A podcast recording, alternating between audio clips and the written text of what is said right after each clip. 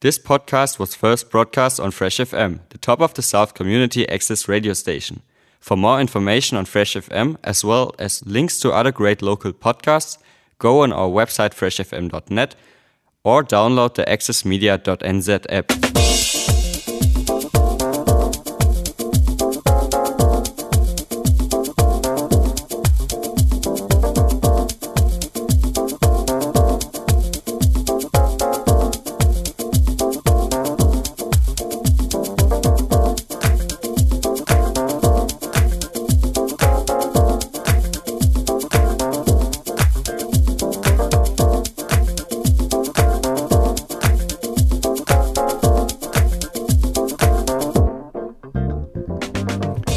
Good evening, and welcome to another show here on Fresh FM of Drive Alive.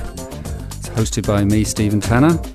We are the motoring show that likes to discuss topics of transport. Uh, we're also interviewing locals here about their involvement in the transport industry. So we've had truck drivers, we've had cyclists, we've had people from the council, we've had chauffeurs all sorts of people, and when we got a very special guest tonight, more of which later. Well, actually, not long later at all. Uh, just to announce that we are sponsored by NPD Fuels, as I'm sure you know. Thank you to them. Uh, the only place I think you can get 100 octane fuel, which is quite special, really.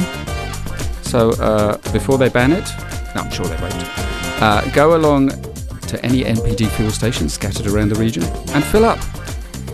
Anyway, on to our special guest tonight, uh, and I'm sure he's going to be interesting on a number of topics, judging by the pre chat. So, thank you very much for turning up here tonight, Adrian Curtis of Tyres and More. Hi, Stephen. How are you? I'm good, thank you. How are you? Great, except I heard in the pre run there there's also a love of wine uh, Oh. slot. Did I come to the wrong slot? Well, possibly.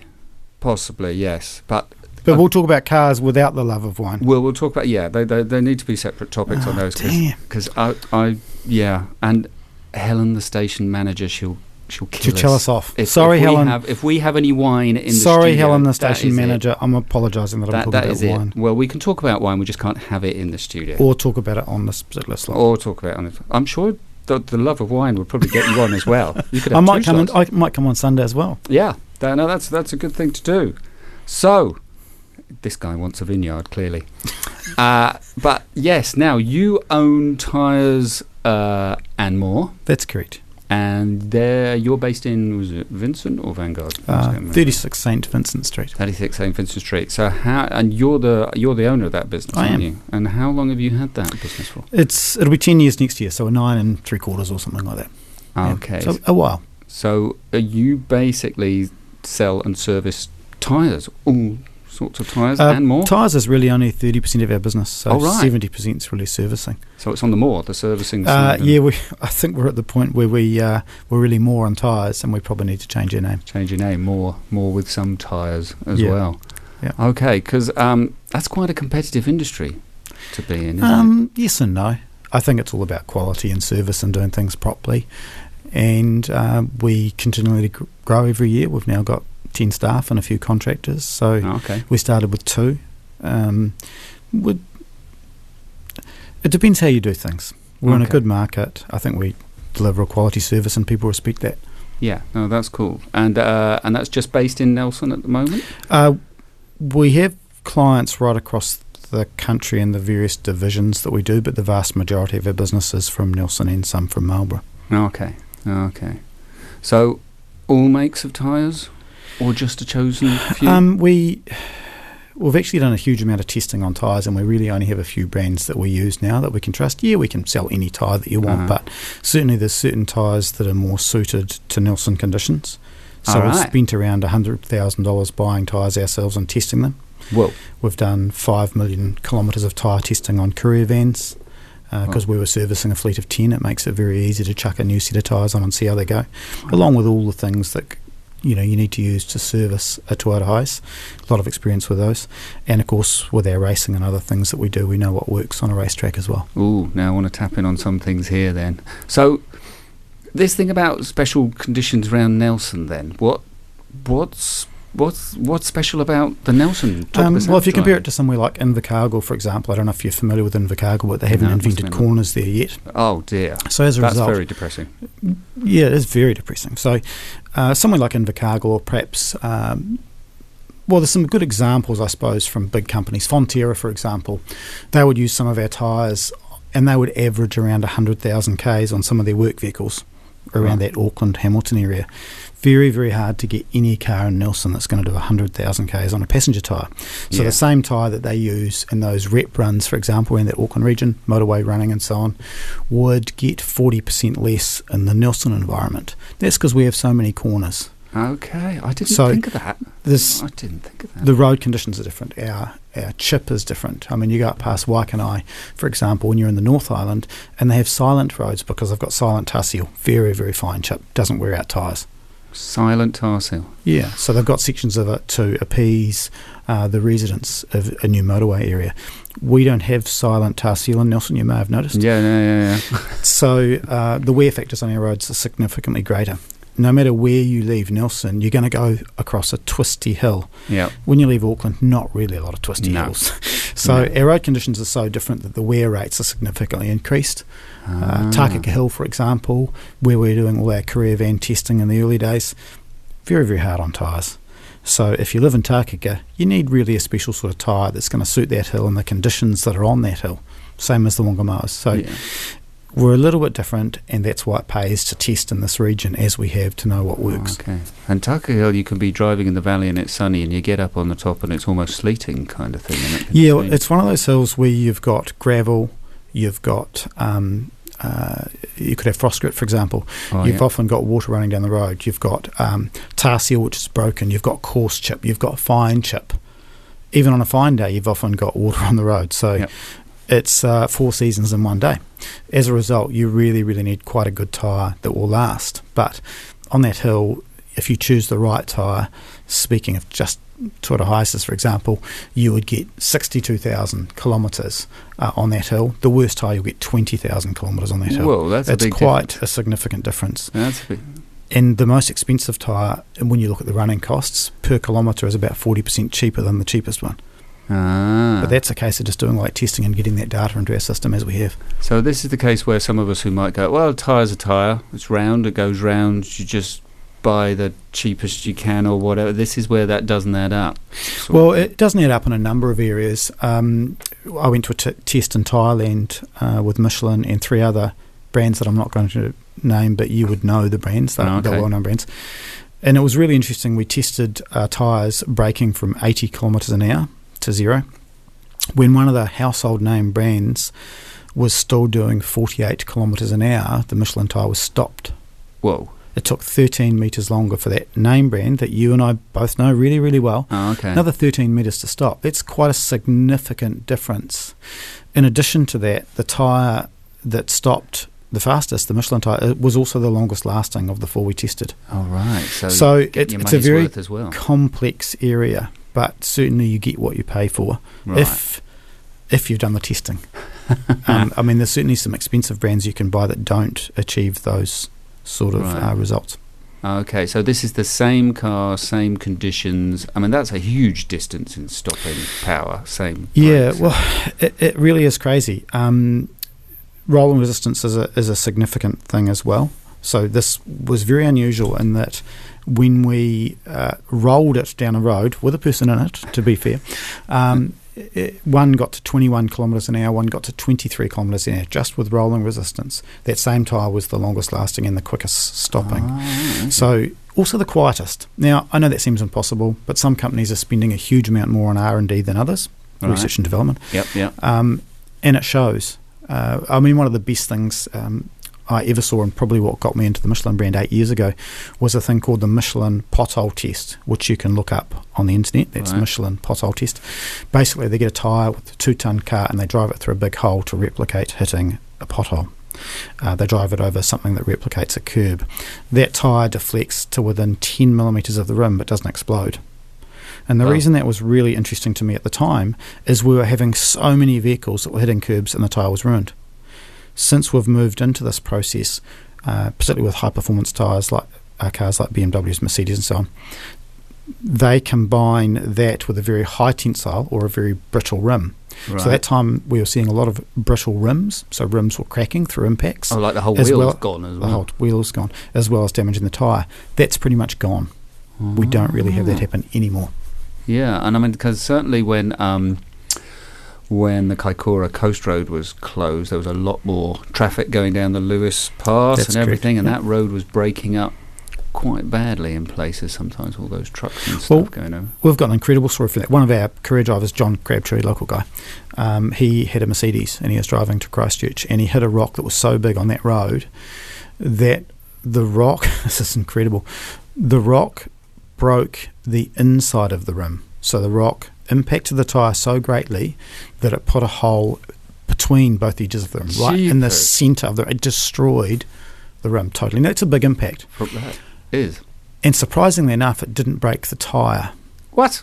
Yeah. How the heck did that not happen? Again, Michelin tyre built to a different standard. Wow. That, that tread is very, very strong. So that sort of gives you an idea of the different level okay. they're at in comparison to the other brands. Okay, so I mean, in yeah, because tires is about stopping distance and potentially saving your life, or saving a nasty accident in terms of going into the back of someone when you're braking and road holding and everything else. So it's important. Yeah. It's probably worth something like you know, like a bed, you're going to sleep in a bed for 10 years, you probably want to spend some money on it. With your tyres, it's probably something you don't want to skimp on then. Kind of well, I think it, it's it's a bit of a complex thing. Um, if a person's, if you can afford it, that's great. Uh-huh. Spend the money. Obviously, not everyone can no. can afford that. So I think you look at the car, you look at the use that you're having out of that car.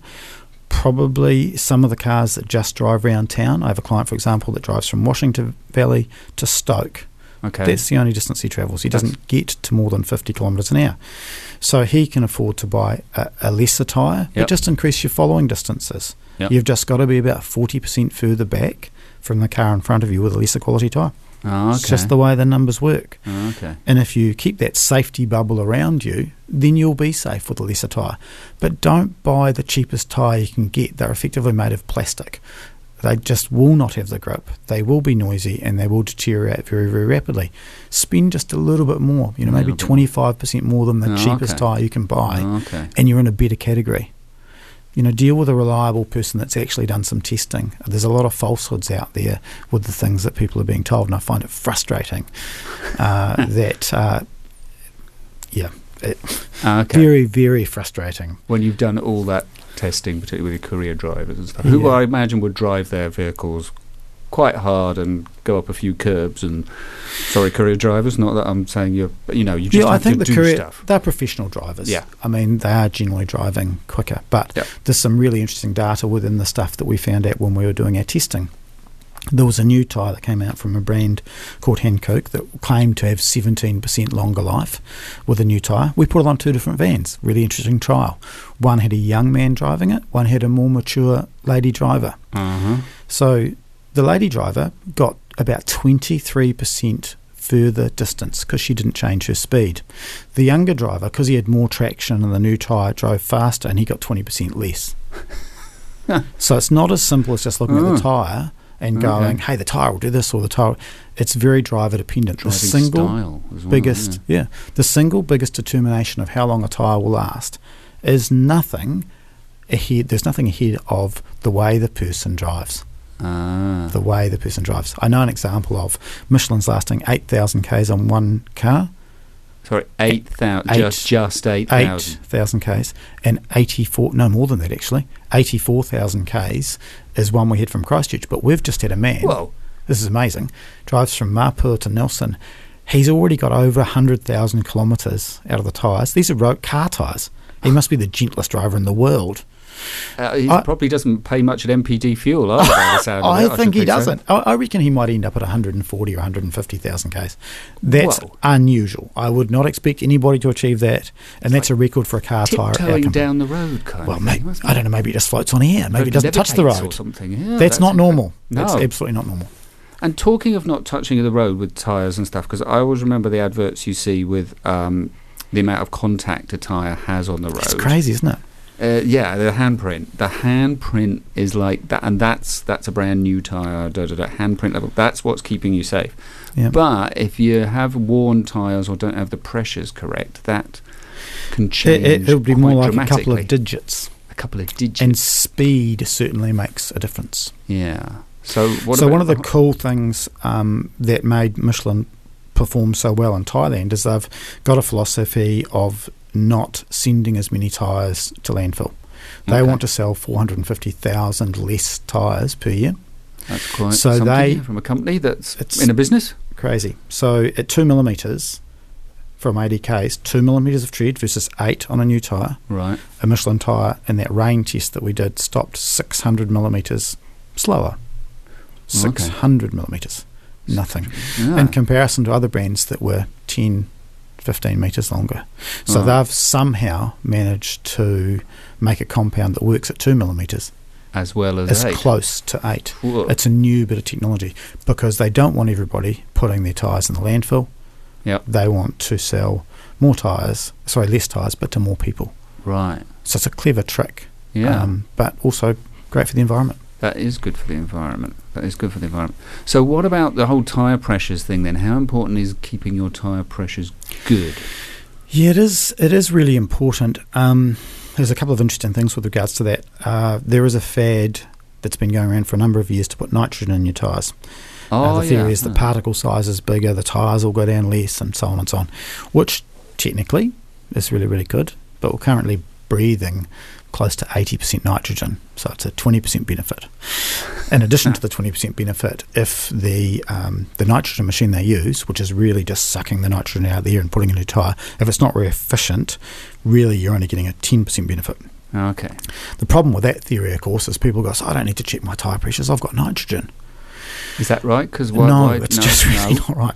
So, the, so what happens is uh, their left front tyre, for example, will wear out thirty percent faster than all of the other tyres on the car. Now, if you're not checking that, if you're not going to your local tyre dealer, whoever that might be, every three months or about 5,000 Ks and getting that checked, I can guarantee your left front tyre will wear out before all the others. And the okay, reason, I'm going to be really dumb. Why does your left front tyre wear out before? When was the last time you did a U turn to the left? Good point.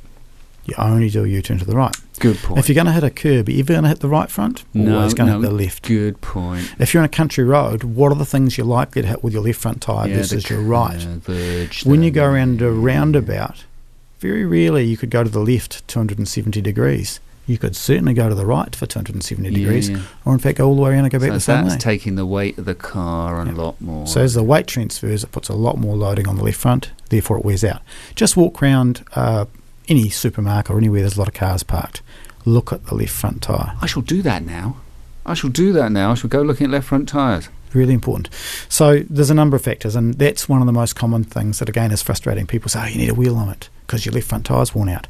No, you need a rotation. yes, so that was I was going. Can is rotating okay for most cars where the tires are the same size? Is rotating okay? It's always okay. It's always okay. Yeah, you just it's something you need to do. But there's so much other data you can get from tires, and there's heaps of stuff on the internet you can see about this. Yeah. Look for black marks. Look for uneven wear patterns. One of the best things you can do to check your tires is when you park it every month or so, turn the steering on full lock and get out because right. what people don't see is the inner edge wear. You will only see that by turning the tyre on oh, full yeah, lock. That will show you the front tyres. And you can pretty much pick up if it's not grey right across the tyre, if it's got black marks on it. Okay. Uh, canvas poking out of it, generally not a good thing. what that metal stuff? I thought that was part of it. No, all right. Yeah. So on the back tyres, there's something else you can do, which is a really, really simple trick.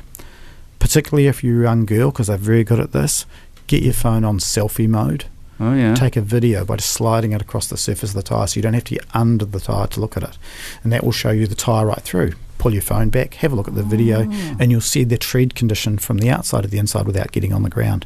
Really simple These mode. fantastic tips Adrian is giving us on the Drive Alive show here. See, we've got this, this is con- good consumer advice here to find out. Okay, then. So I need my selfie. I need to look at the left inside tyre and car parks and stuff. So pressure, but pressure does that make a big difference? It does. Pressure? It does, mate. Certainly does. You know, if a rule of thumb, if there was such a thing for all cars, which there is not, Okay. pretty much you need to be within 30 or 40 pounds on a tyre. So that's around about, some people use a thing called bar, which is atmospheric pressure, Oh, true yeah. bar. So sometimes you'll see 2.0. 2.0, yeah, yeah. Generally, you'll find that information for your car inside the fuel filler cap Okay. or inside the driver's door. oh, they'll yeah, have recommendations George, for tyre pressures. Yeah, okay. And that's a good place to start. it's not quite as simple as that, but if you just went by the manufacturer's recommendations, that'll Yeah. certainly stand you in good stead. Okay. There's a little bit more to it, but let's just say go with the Go- go with the manufacturers, Okay. and that's good. And how often should you be doing that check? Ideally, you should do it once a month, Once a month? but realistically, people aren't going to do that, are they? No. Go to your tyre dealer, get them to check them every three months. Yeah, get them to do the hard work. Yeah, stuff. get them to do it. You've bought and the rotate while you're there, possibly. And rotate should you need to. Your tyre dealer can tell you what to do there. Yeah. Okay. So, go- so, but- and presumably, if you're going on a big Christmas journey or something. Like that. Yeah, but do it the week before. Oh yes, of course. Don't go on the Friday when you're about to leave. Please, please no. This sounds like Because 30 other people will be there. Don't do that. No. Do it the week before, please. who's had that pain. Oh, much worse. That's that's the that's the best of the people. We have many people who, who can't sort of. The the worst thing we have to do, and the most struggle as a tyre dealer, is when someone comes from Christchurch, and they've driven all the way from Christchurch, and it's too late. you know, you bring you bring up, for example, a Porsche or Ferrari or something that has a little bit of old tyre size. You're going to be staying in Nelson. so again, Yeah, go to yeah. your tyre dealer Mm. locally before you do the trip. Before you do the trip, see your guy. We've got freight issues at the moment. You know, we can't necessarily pull out the special tyre Yeah. for you immediately. We need to see you a week before. Generally, most tyre dealers in Nelson will get something overnight, but you can't always. So please get your pre-check done early Oh, okay. because when you get to Christchurch and you talk to the tyre dealer in Christchurch and you say, hey, I've come down in my Porsche Macan, it's got 275, 35, 21, 21s, he might not even have one in stock. Are they rare? Two seven five. I don't know. what Well, they're, yeah, they're acoustic tyres. They've got foam inside to make the to make the tyre quiet. That sort of stuff. There Oh, may be none in. New Zealand. So, you Well- know, basically get on with that work early. It's the best advice I can give you. Okay. So to try, so to sort of try and come on the side of the motor because sometimes a lot of cars now don't come with spares. That's true. They don't come with spares. They and you either have these like filler things that will sort Yep. of get you set, or That's they have correct. run flats which will go Yes. so far and then they collapse, Yep. sort of thing. So that's weird. And in New Zealand, you're halfway down the Lewis Pass, and the nearest garage or civilization is like two hours walk, let alone a petrol I station um, something. I'll, I'll give you something that you'll think's quite controversial. Go on. Um, I don't believe in run flats myself. Uh, they give you a horrible ride. Yes, if you read on that. the internet, I've heard that. type in your car if it's got run flats in the internet and ask the world about what they think about run Yeah. flats. Most owners There's some them, significant other problems with them, uh, and that is we talked about uh, modern cars having high tensile. High tensile equals brittle. All right, yeah, yeah. okay. Medium tensile equals flexibility. When you were driving in your Ford Falcon 50 years ago and you ran over a rock, the rim just bent because it was made of steel. Steel is malleable, it bends. Today, when you drive, well, you don't have a Ford Falcon, do you? No. Today, when you're driving down to Christchurch in whatever car you've got, chances are it's got quite big wheels. They're made of aluminium or an aluminium blend. We'll call Right. it aluminium. When that hits a rock, very, very easy for that to explode. The stiffer the tyre is, the more likely the rim is to explode because it forces the, the pressure from the rock through the tyre directly into the rim and therefore can crack it. Now, a run flat tyre has a sidewall two times thicker than a normal tyre. It's very, very rigid. It ruins the ride comfort.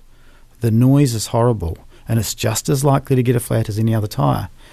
The safety is, in theory, that if you don't have a big impact, you can drive that for 80 kilometres or so at about 80 kilometres an hour. Yeah, it didn't work for me. That's my problem, is that generally it does not work. So, what you're better probably to do, one of the best things I've seen is, I think it's called I don't know, AA Gold or something. There's a special AA membership Right. that will take your car, if you're an Invercar, go all the way back to Nelson to have it repaired. They'll give you a rental car, all that sort of stuff. Take some of those things. Farmers always used to use, you may have seen them, a puncture repair that is basically a pull through. It's a wax piece of rope. oh, You push that into your tyre, you pull it out, and that will fix the vast majority of punches you are likely to get in a normal tyre. Okay. Yes, have a compressor. Yes, have some of the other stuff. Yeah. But that would get you through 80% of the disasters you are likely to have. Buy Oh, a quality tyre. Buy The Michelin console. that we talked about on the way to Christchurch. It's not going to fix you in that situation, of course. No. But how often has that ever happened? I, it's the I don't know how many tyres we've sold, but it's the first time I've ever heard of that Going bigger. through the rib. Yeah, that's not. So why? So why behaviour. are manufacturers producing cars with run flat tires then just to save on a spare BMW Packaging. in particular? Packaging. So basically, if you don't have to have a spare, you can make the car a little bit lighter. You can package the boot so there's more space. Yeah. It's a simpler process. Not what not what I want to do. I certainly run all of the run flat suited cars that I've owned without a run flat tyre. Swap them out. I just don't do it. Don't do it. Hey, I'm not saying every customer should do that. That's what I tell people. If they feel they need the confidence of a run flat tyre, just buy one. It's generally going to cost you about $800 more for a set of run flats. Yeah. Okay. And you get a worse experience because of it. And it's no comparison uh, in the driver experience with a run flat. it's not Okay. pleasant. Okay. It's so just it's just like riding on a. We talked about mattresses before, didn't we? We did It's like it's like riding without a mattress. Get yourself a normal tyre, have a mattress on your bed rather than sleeping on rocks. Okay, so I've swapped my run flats for a new set of tyres, but now I haven't got a spare. You haven't. I haven't got a spare. So no spare. It's No, no. terrifying, isn't it? It, that is quite. For some people, it is. Yeah. For some people, it isn't. Okay. At the end of the day, if if you want to see whether you need one or not, look up the Michelin pothole test, and that will give you an idea of the impact that you can take without damaging a tyre or a rim. It's All quite right. significant. Okay. Okay. That's. But if you feel comfortable buying run flats, just buy them. just buy them, or not, or not maybe. All right. So now there was going way way back. You mentioned something about racing Yes. and race testing tyres. Yeah, so we've done a lot of tests on that. So we have had a bit of a history of racing. Uh, I think I started racing go karts when I was young. Did that for a while. Uh, family and uh, business took over when I was travelling around. uh, and many years have passed. We've had a few national championship wins that we've been involved in. National Taught my son to race. He retired, I think, with three championships at 19, something like that. So, so Uh, hang on, he retired at 19 yeah, decided that wasn't him anymore. Decided to buy houses, I think, from memory. with three championships. What what championships were they? These saloon car racing or? Uh, he was the New Zealand junior club sport champion. So it's a combination of stunt driving, uh, hill climbing, and autocrosses. So a mixture of very Oh, that like slow speed, generally first gear, sliding around cones, doing handbrake slides, reverse turns, the things you'd see in movies. right. People are sliding around. Then autocross, which is a little bit faster, probably up to 130 kilometres an hour. So autocross is where they go tarmac and then rough and then tarmac. That's rallycross. Oh, that's rallycross. Okay, yeah, I'm going to watch um, autocross. but similar. It's it's very much sliding around cones. It's about accuracy, precision, Ah. and then the hill climb, which is the all out going up the hill as fast as you can. Get Sometimes stu- 200 kilometres an hour. what? Yeah, 200 kilometres an hour on a New Zealand road. It's it's pretty This good. is not a straight hill. This is a curvy hill. No, lots of curvy bits Oh my goodness. and a lot of sometimes airborne stuff, and it's pretty cool. Right, that sounds like some serious tyre testing.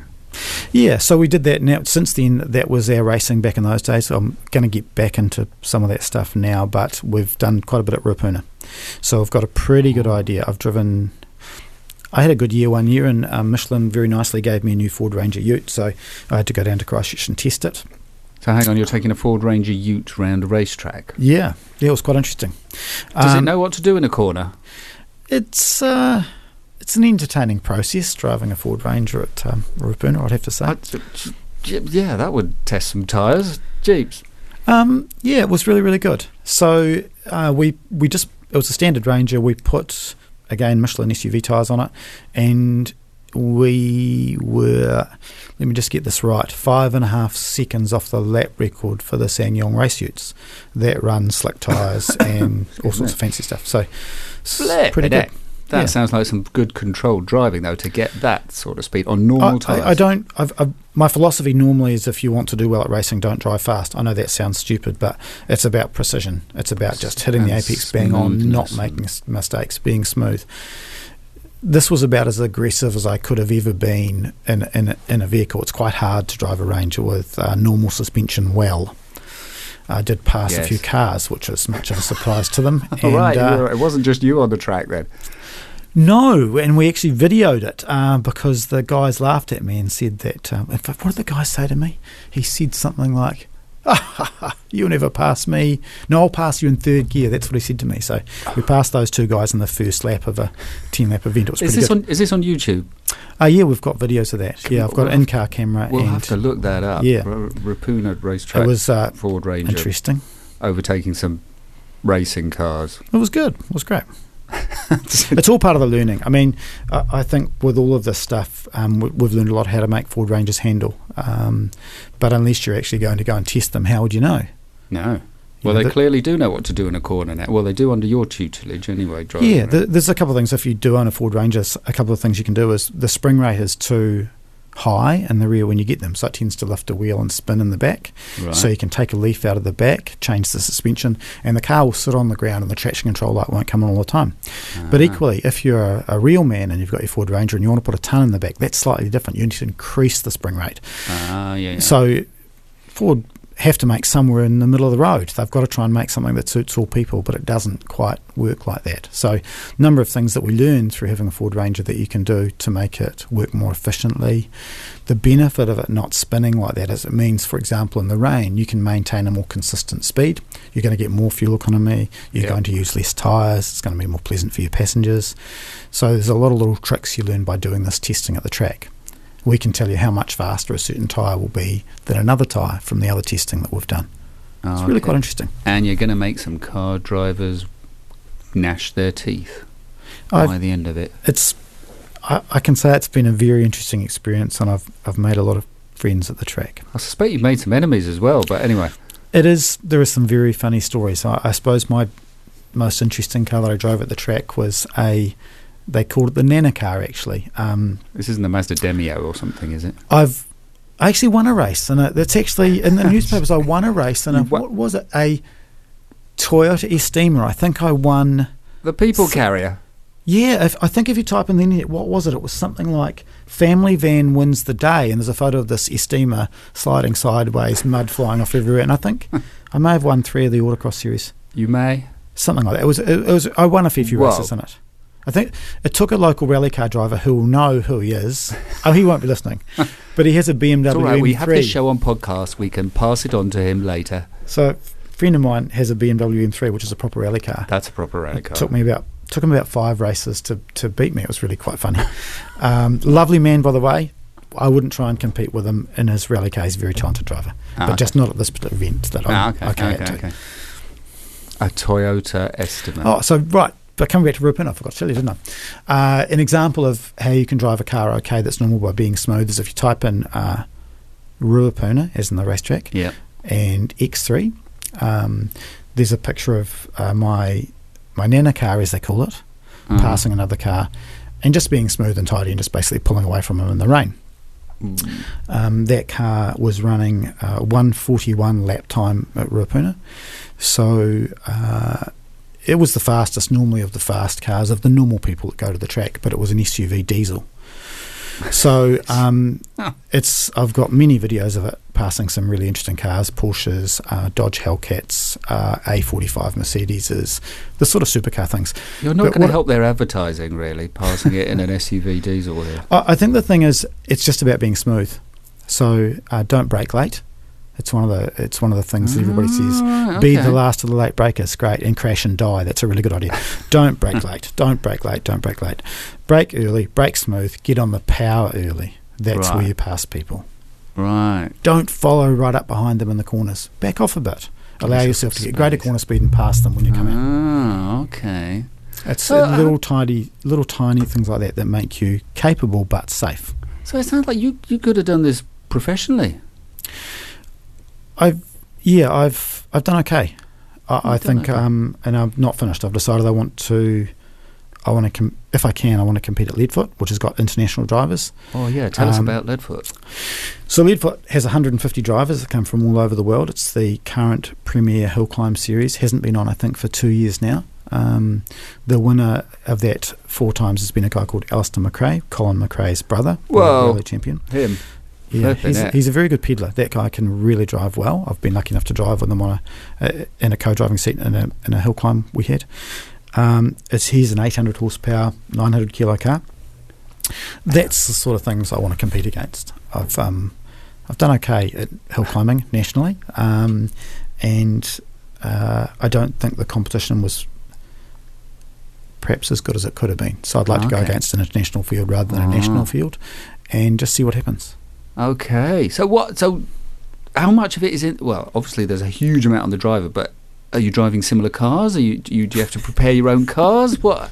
No, no way. You're driving. Similar cars. No, I, I, uh, I haven't had the best cars. To be fair, I've I've had them in recent times. I've had some very nice cars recently, but nothing incredibly fast. But um, to give you an idea, it's all about prep- preparation and the way your mind works. Um, you're almost willing the car to go in the corners. So I think it was the um, Taranaki Hill Climb, was it in 2006? So the first run that we had to do was the was the hill climb event. There was I don't know about 40 plus competitors there, and my race car back in those days was a 130 horsepower 1600 cc Honda CRX. I didn't have the money for the flash system. That doesn't sound like an all-conquering vehicle. That one. Well, as it turns out, it did it right. Oh, so, okay. so my brother at the time had a 600 horsepower 1200 kilo four wheel drive Mitsubishi special race car that had had been at the front of Targa. That sounds more like it. Joe McAndrew, who'd just won Targa, was in a 500 horsepower RX7. So capable drivers, good cars, that sort of thing. And it was actually, I think it was his local hill climb actually. Anyway, it rained in the first run, and um, I had been lucky enough to find a video on the internet of this particular hill climb. So I just studied the track, and I, I, didn't have a simulator or anything. So I grabbed a I grabbed a plate from the kitchen and used that as a steering wheel as I'm watching the TV, sitting in a chair to try and approximate where my steering wheel angle would be. Oh, okay. Visualize the apexes, uh, pick say trees on the hill that would tell me oh, when yeah, I had to turn and hit the apex. Yeah, yeah. So made markers up and in my first run, I was lucky enough to go two seconds faster than anyone else in the country. My brother was two seconds behind me. I think Joe McAndrew was another that second or two behind that. Doesn't sound like luck. Uh, it's it's thinking. It's thinking, and while it sounds a little bit weird, sort of being in like a meditative state when you're driving. Don't right. get, don't have lots of adrenaline running through your body. Try and be as calm as you can. Just okay. relax, breathe. Uh, always breathe. It's really important to do that. I, I think um, otherwise you get what's called arm pump. You're, you're, gripping on the steering wheel. Don't do that. Right.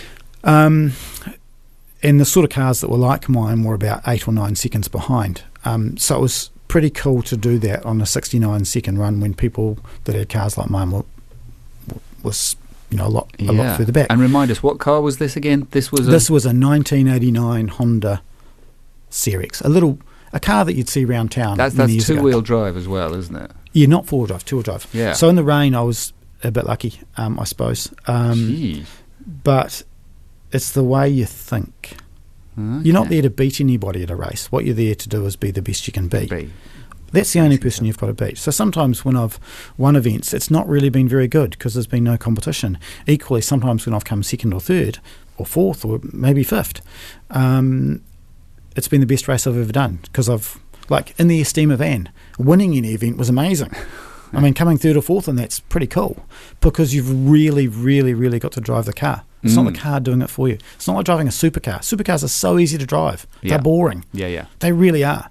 You get your hands on one of the older vehicles. Wow, that's that's a challenge. You've got to make it work. You've got to. So, so what are you planning to go to Leadfoot in uh, when it's on next? Uh, something that'll get me on the podium with a bit of luck. Um, I want to be in the top 10 out of 150 guys. Uh, I've got a couple of options um, that I need to think about. It's a very difficult event to plan for. It's an incredibly technical, right. very, very difficult hill against some of the best cars in the world. So I have right. some plans for it. Okay, you want to keep your powder dry. Uh, we, right. we, will just see what happens. Oh, okay. I've got to, you've got to put a very particular package together.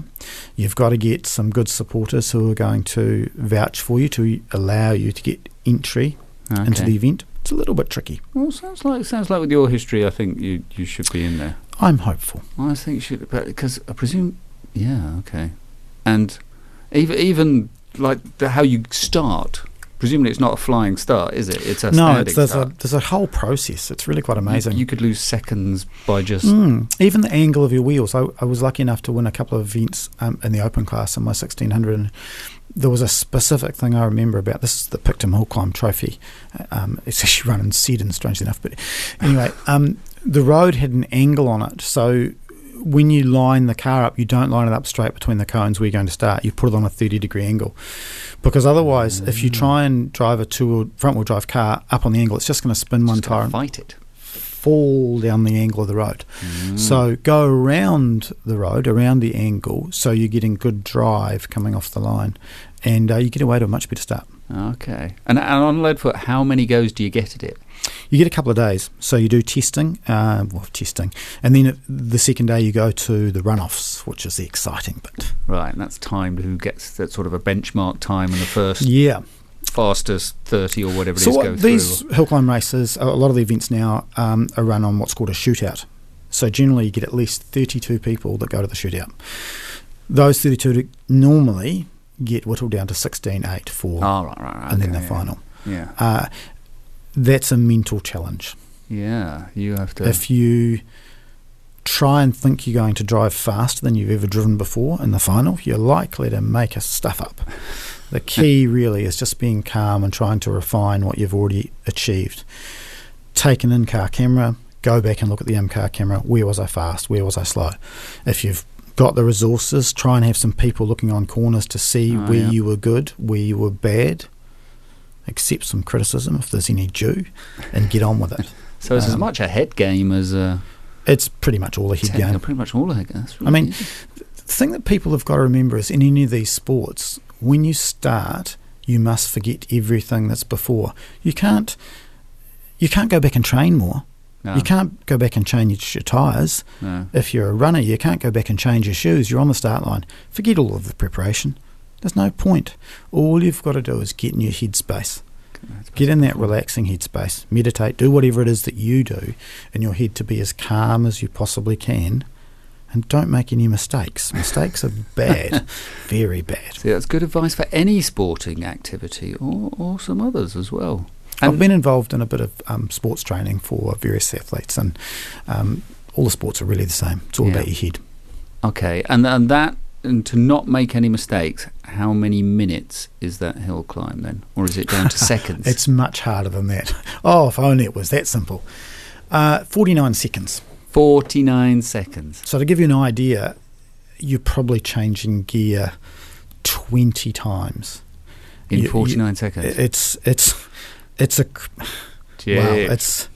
If you imagine accelerating in one of these high performance cars, you're probably changing every second. So in that first 200 metres in Leadfoot, you would have already changed the gears five times. Well, then you go down three times into the next corner, for example. It's it's it's a bit of work.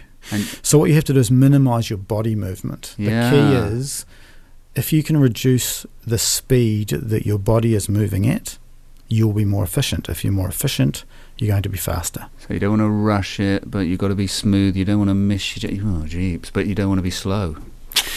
I, the best advice I could give to anyone wanting to drive better is to make sure that your seating position is 100% comfortable okay. and you can reach everything with your eyes closed.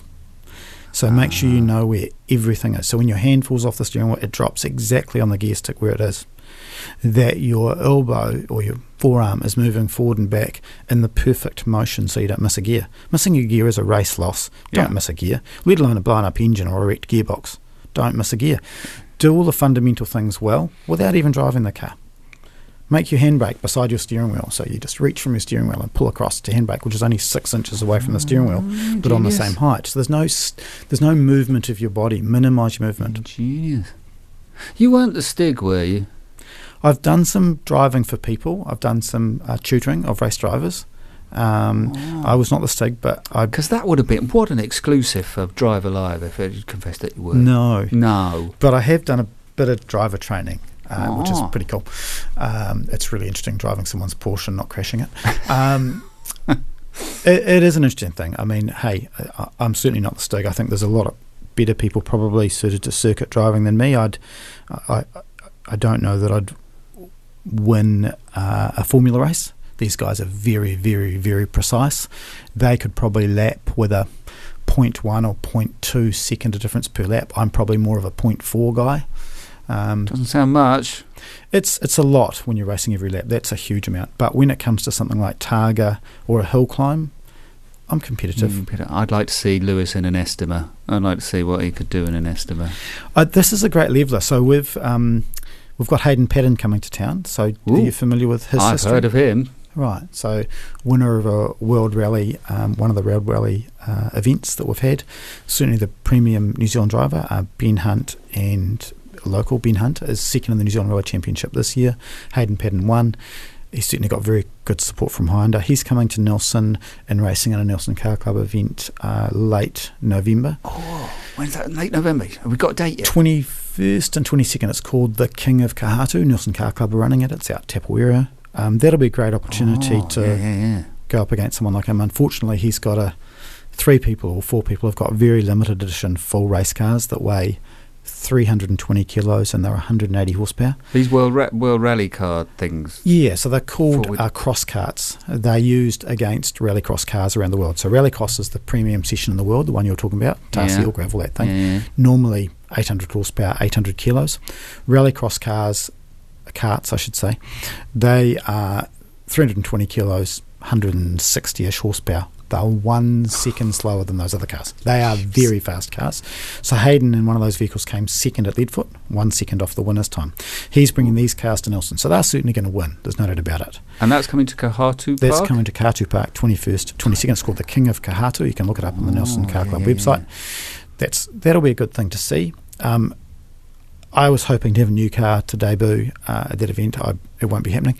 Uh, oh. Don't have the time. Oh. Um, I'll probably not drive an Estima van, but I'll, I'll find something to drive. Uh, and hey, you know, might get a top five finish or something. So if we want to come and watch you in action and um, Mr. Hate, that would be quite something. Hayden's a peddler. He's very He's good at video. He's a peddler. He's a peddler. about that. Well, maybe uh, maybe NPD Fuel should get around sponsoring that or doing something there. That, that would be good. That would be good. Now, look, we Oh, we've only got 12 minutes left. We're going to need three shows for you. I, what, one of the things you started talking about smooth driving and everything. So maybe the last part of the show on the sort of road safety aspects yeah. and stuff about how because you've done racing driving, you know your tires, you know you've seen what tires can do. So what about what about road safety tips in general for your amount. average um, driver or your driver who wants to get better? Stay awake. That's always a good thing. Yes, true. Um, I think the biggest fault that I've observed, having done a lot of driver training, is that people tend to coast around corners. You're mm. driving too fast. So brake earlier. If you're turning to the right, go to the left hand side of the road, probably as far as you can to the left hand side of the road. Don't coast around the corner in the middle of the road without really having your foot on the accelerator or the brake. You're just coasting. Don't do that. Okay. Brake earlier, brake smoother. If you're turning to the right, go well towards the left hand line. What that does is gives you the ability to observe a truck coming around the corner on the wrong side of the road towards you. Right, who might be cutting the corner. Might be cutting the corner. Not that truck drivers truck corners, anybody can make a mistake, but. Well, not necessarily true. Roading has made it difficult sometimes for truck drivers to stay on their side of the road. Yes, it's got better. Look at the Whangamoas. Sometimes it's very hard for a very, very long oh, truck, oh, that's true, a long truck to actually yeah. be on his side of the road. It's not his fault. He yeah. physically can't get his back wheel around the corner he can keep his wheel on his side of the road, but his nose may not be. Right, okay. So you've got to anticipate those sort of things. So if you're just one foot over the centre line, chances are you could hit him. Let's yeah. not do that. So what you do is you go into the corner further before you rotate the vehicle. You go into ah, okay. the corner more slowly. You rotate the corner later. Now what that does is gives you a much bigger window of exit if you're cutting the corner, you've effectively, to avoid something coming the other way that you may hit, got to take a 45 degree quick turn towards the bank. Yeah, you don't want to if do that in the If you've got to do a 45 degree corner towards the bank, it sometimes can be a bit tricky to get out. Yeah, yeah. There was a local owner in a black Porsche who could possibly testify to this particular statement. Anyway, um, if you'd so, like to come on the show and tell us about it, that would be great. anyway, um, so what you do is you you stay as far away from the car that can potentially kill you, coming the other way for as long okay. as you can. Then you turn the corner when you have a clear view for as far as you as far as you can and what's coming up. Then by about the apex, you accelerate. it will okay. not cost you any more time. It will save you time. Well, you will be safer. You will lose less tires and less brakes. That's interesting because Mr. Racing Driver, we we we sort of think if we want to save time, we want to go as close to the apex because we want to straighten no, the curve. very bad. No, don't do that. Don't do. You're that. not a race driver when you're on long runs. You're a road driver. That's don't confuse the two. That's the principles are the same, but they are applied differently. Right, because we're the on different conditions. The principles are the same, here. but they're applied differently. And you're saying about taking that smooth and slow into the corner. So very slow in. Even normal drivers who consider themselves to be very safe, slow drivers will will have this behaviour. I've observed it many, many times. Oh, okay. They will tend to cut very close to the white line, but they won't be on the accelerator, won't be on the brake. They'll sort of be pondering in the middle, and it just doesn't work. You you must be really on the brake or the accelerator, not both. Ah, okay. Don't hang around in the middle. You're not being safe. You're dawdling along, trying to trying to figure out what's going to happen next. And you might find out out of your control. Yeah, but so do that. So observation, observation, really, really key. And if you're in a manual, not many manuals necessarily left, but what what should you do coming up to a corner in a manual then? Uh, if if if it's a slow corner, obviously you're going to change down. It's going to be a lot easier for you manoeuvre the way around the corner in a lower gear. Before you've got into the corner? Before you've got into the Before corner. Although a little bit confusing, that whole story. There's a lot more to that. um, the idea of using engine braking, for example, is an idea from many, many years ago. Oh, yeah, we yeah. shouldn't really do that too much. Our brakes are much better than our gearboxes and they're cheaper to replace. Good point. Gearbox, four or five thousand dollars. Brakes, I don't know, 170 or something. Oh, I'm liking let's, that thinking. Let's use our brakes, not our gearboxes, to slow down. By all means, it will give us more control at mid corner. By all means, we can pull out of the corner better in a lower gear. It's a great thing to do. That's also good on the car. But let's not use the old fashioned theory of changing down to second and hitting 6,000 RPM because we think we're saving something. We are not. You are costing yourselves money. Yeah, but it might sound good. Yeah. No. No. Just no. no. no. This Let's not a, do that. This is from a racing driver. Don't This do is that. from a very skilled Racing and road, driver. totally different things. Some of the same rules apply. Okay. Smooth applies. Observing as far ahead as you possibly can really applies. Using all of the things that you can see around you really applies. If you're following a B train, for example, and you know there's a corner coming up because you know the road, Mm-hmm. sometimes you can see the headlights of the car in the side of the the B train truck. Don't try and pass. There's a car coming. Sometimes you can see the headlights on the power lines. Oh, yeah, yeah. You know there's a car coming. Yeah. Don't pass. Don't be silly. So patience and picking Patience, observation. Observation. yeah. Look at the conditions around you. Observe. I, wrote, I did a video once on uh, wet road driving. There's so much you can observe. So much you can observe. Don't drive tired. If you're driving tired, you might as well go out and be drunk while you're driving. The consequences are the same. Yeah. And Very tired drivers are as deficient as drunk drivers in terms of the accidents they are going to have. yeah, it's significant. Yeah, because there's always the sort of thing. Well, I can push through it. I've got to get to Christchurch by nine o'clock tonight. All you do is you stop for 20 minutes. No longer than 30. nap. 20 to 30 minutes. Have a nap. Drive safe. Yeah, But don't keep driving when you're tired. It's very Yeah. bad. it's not. Very, yes, no, that's interesting about the drunk because because the, effect on the body is probably the same in terms of reactions and. yeah, uh, certainly in the tests that they have done, uh, that is that is true. Okay, so there's some really good tips for road driving. So any others in terms of that you think for road safety? Because we talked about um, we talked about that cornering stuff. We talked about anticipating. We talked about observing lots of clues. Give yourself space. Give yourself you space. must must have space. So what do you mean by space then? Well, there's a couple of areas where it's really really important. Um, when you're passing a truck in the rain, for example. In fact, never follow anything really close behind. If a rock is going to go under the car in front and perhaps he's going to hit it, how can you possibly avoid it if you're two car lengths behind? Yeah, yeah, You, you, you have no choice. You're going to hit that rock. yeah. Um, you can't see what's coming up. The driver in front of you may see the truck that's on side of the road, but on the wrong side of the road, but you won't. No. Now, hey, don't take this the wrong way. Truck drivers are very good. I'm using an example because they are big motor vehicles. Yeah, and truck drivers are generally a hell of a lot better than all the car drivers. I'm not criticising truck drivers. I'm using an example of what can happen. Yep. Truck drivers are very good, very very good. All I'm saying is, when there is an unseen hazard, the closer you are to the car in front of you, the less visibility you can have of the hazards that are in front of the vehicle in front of you. Yeah, Back off. back off. If you think it's good to use the 2001, 2000, 2001 rule, don't. Use the 2000, 2001, 2002, and even more Yeah, because you need time to react. It takes you as long to get your foot from the accelerator to the brake, often, as it does to stop. It's crazy, Yeah. depending on the speed you're going. You need time to get your foot off the brake, to get a foot off the accelerator and onto the brake. Then you need to rebalance the car because the car's in balance when it's accelerating, it's in imbalance when it's braking, but not when you're transitioning between the two. That's where we need to talk about left foot braking. That's a whole new story. Whoa, yeah, yeah, left foot braking. So the thing that. is, give yourself space. When it comes to passing, don't pass halfway down the straight. Just get it over with.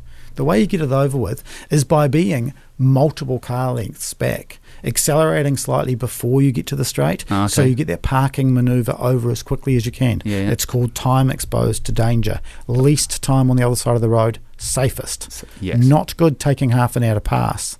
Very bad. put your foot down. Don't- just pass the car. But if you allow yourself some time to speed up prior to the car that's probably doing 80 Ks, Yep. speed up to the limit, 100, pass them efficiently. Don't pass them at 82 kilometres an hour. You're going to annoy all the other motorists and put yourself at danger for longer. Longer, yeah. Don't stay on the other side of the road. It's a bad place to be.